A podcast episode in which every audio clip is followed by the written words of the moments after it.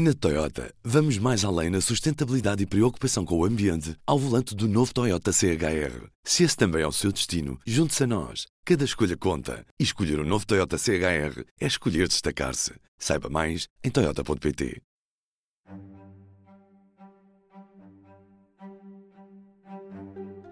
Viva!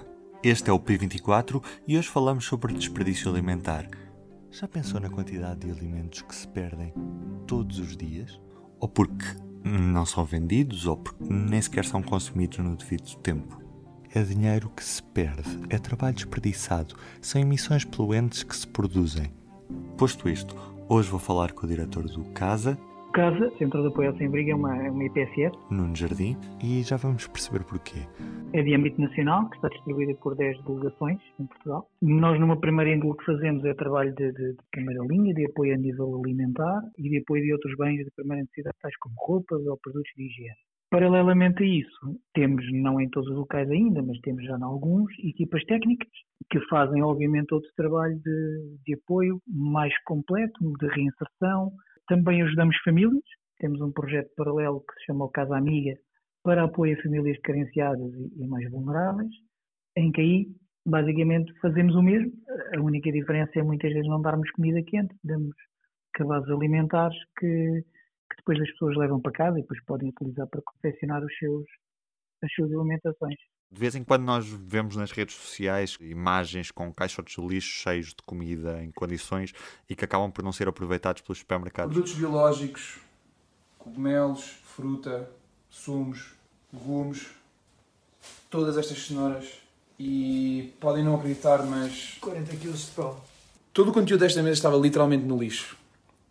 Isto é assustador, é preocupante.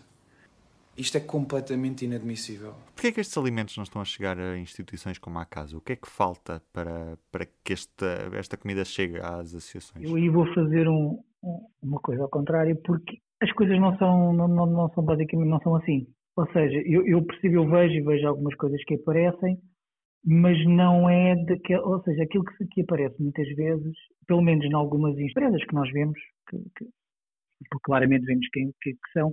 São casos esporádicos. Uh, obviamente que o desperdício alimentar é um assunto que devemos ter em conta, devemos melhorar tanto a, no, a nosso nível familiar como a nível uh, social e, e institucional entre todos, mas de facto já existe esse aproveitamento.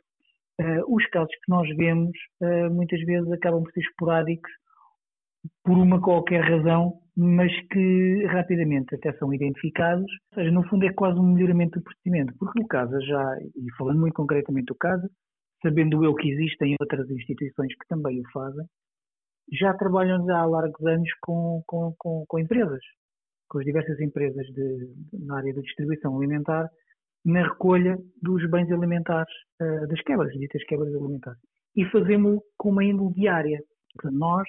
Posso dizer que é desde dois mil e sete que nós começámos com, com, com a nossa atividade mais intensa no país todo. Começámos com restaurantes, começámos com pequenas mercearias, mas depois, julgo, por volta de dois mil e doze, dois mil e treze, começámos a falar com as grandes superfícies e começámos a trabalhar também essa parte. E desde essa altura tem sido, em mais delegações umas mais que outras, mas de uma forma geral e de uma índole diária, nós vamos recolher os desperdícios alimentares. Portanto, eu compreendo que às vezes aparece isso na, na televisão e, e, e tanto quanto eu sei, portanto, e obviamente isso terão que ser as, as empresas, se calhar mais, que trabalham na área alimentar, que poderão explicar algum procedimento interno, mas muitas vezes acaba por ser alguma falta de comunicação só no momento, ok? Ou porque a instituição em causa não, não conseguiu ir por alguma razão, porque às vezes pode acontecer, mas não é uma regra. Acho que, obviamente, há sempre pormenores a melhorar, até porque há sempre muito desperdício, mas as coisas até têm acontecido. Uhum. E especificamente sobre a CASA, os alimentos que vocês conseguem recolher através destas parcerias com, com, com as várias empresas são suficientes ou, ou, ou sentem que precisavam de mais alimentos ainda do que aqueles que efetivamente agora conseguem recolher? Assim, não, acabam por, por nunca chegar. E porquê? Não, nós, quando falamos dessas recolhas, estamos a falar de quebras alimentares, ou seja, produtos em fim de vida, a nível da totalidade, produtos que não foram vendidos e em vez de ir para o lixo são escoados para as instituições que os vão buscar no dia e distribuir, mas digamos que há sempre uma, uma, uma grande quantidade de alimentos em no qual isso não acontece, nomeadamente porque tem validades muito, muito maiores, porque tem um escoamento muito superior e não, não tem havido uma necessidade nesse sentido, ou seja, falamos dos, dos produtos, digamos, não perecíveis, dos desalentados, do, do, do arroz, das massas. Portanto, isso é algo que nas quebras alimentares não, principalmente não vem, não vem incluído. Vem incluído a nível de frutas, legumes, laticínios, muitas vezes carne, uh, acontece. Para não ir para o lixo é, é-nos dado e nós conseguimos escoar ou cozinhar ou dar. Mas, quer dizer, eu a nível do trabalho com, com, com o desperdício alimentar, eu não vejo onde é que nós possamos ter mais, porque, pelo menos na minha visão, o desperdício alimentar é... Quer dizer, nós convém que, o, que acabemos com ele, ou que minimizemos. Portanto, eu estar aqui a dizer que nós precisamos de mais não é de desperdício. Nós, se calhar, instituições que precisamos é de conseguir, pelo menos a nível alimentar, que possam existir outros apoios para nós conseguirmos outro tipo de alimentos, que não esses, que complementam. Ou seja, são os tais alimentos que muitas vezes nós, quando fazemos uma, uma campanha alimentar, como nós, Casa, fizemos em todo um fim de semana, uh, nas lojas do Pingo Doce, nós, pronto, aí conseguimos receber, depois através de, de, das doações e do bom coração da, da, da população portuguesa, que nos acaba por dar esses alimentos os quais nós complementamos.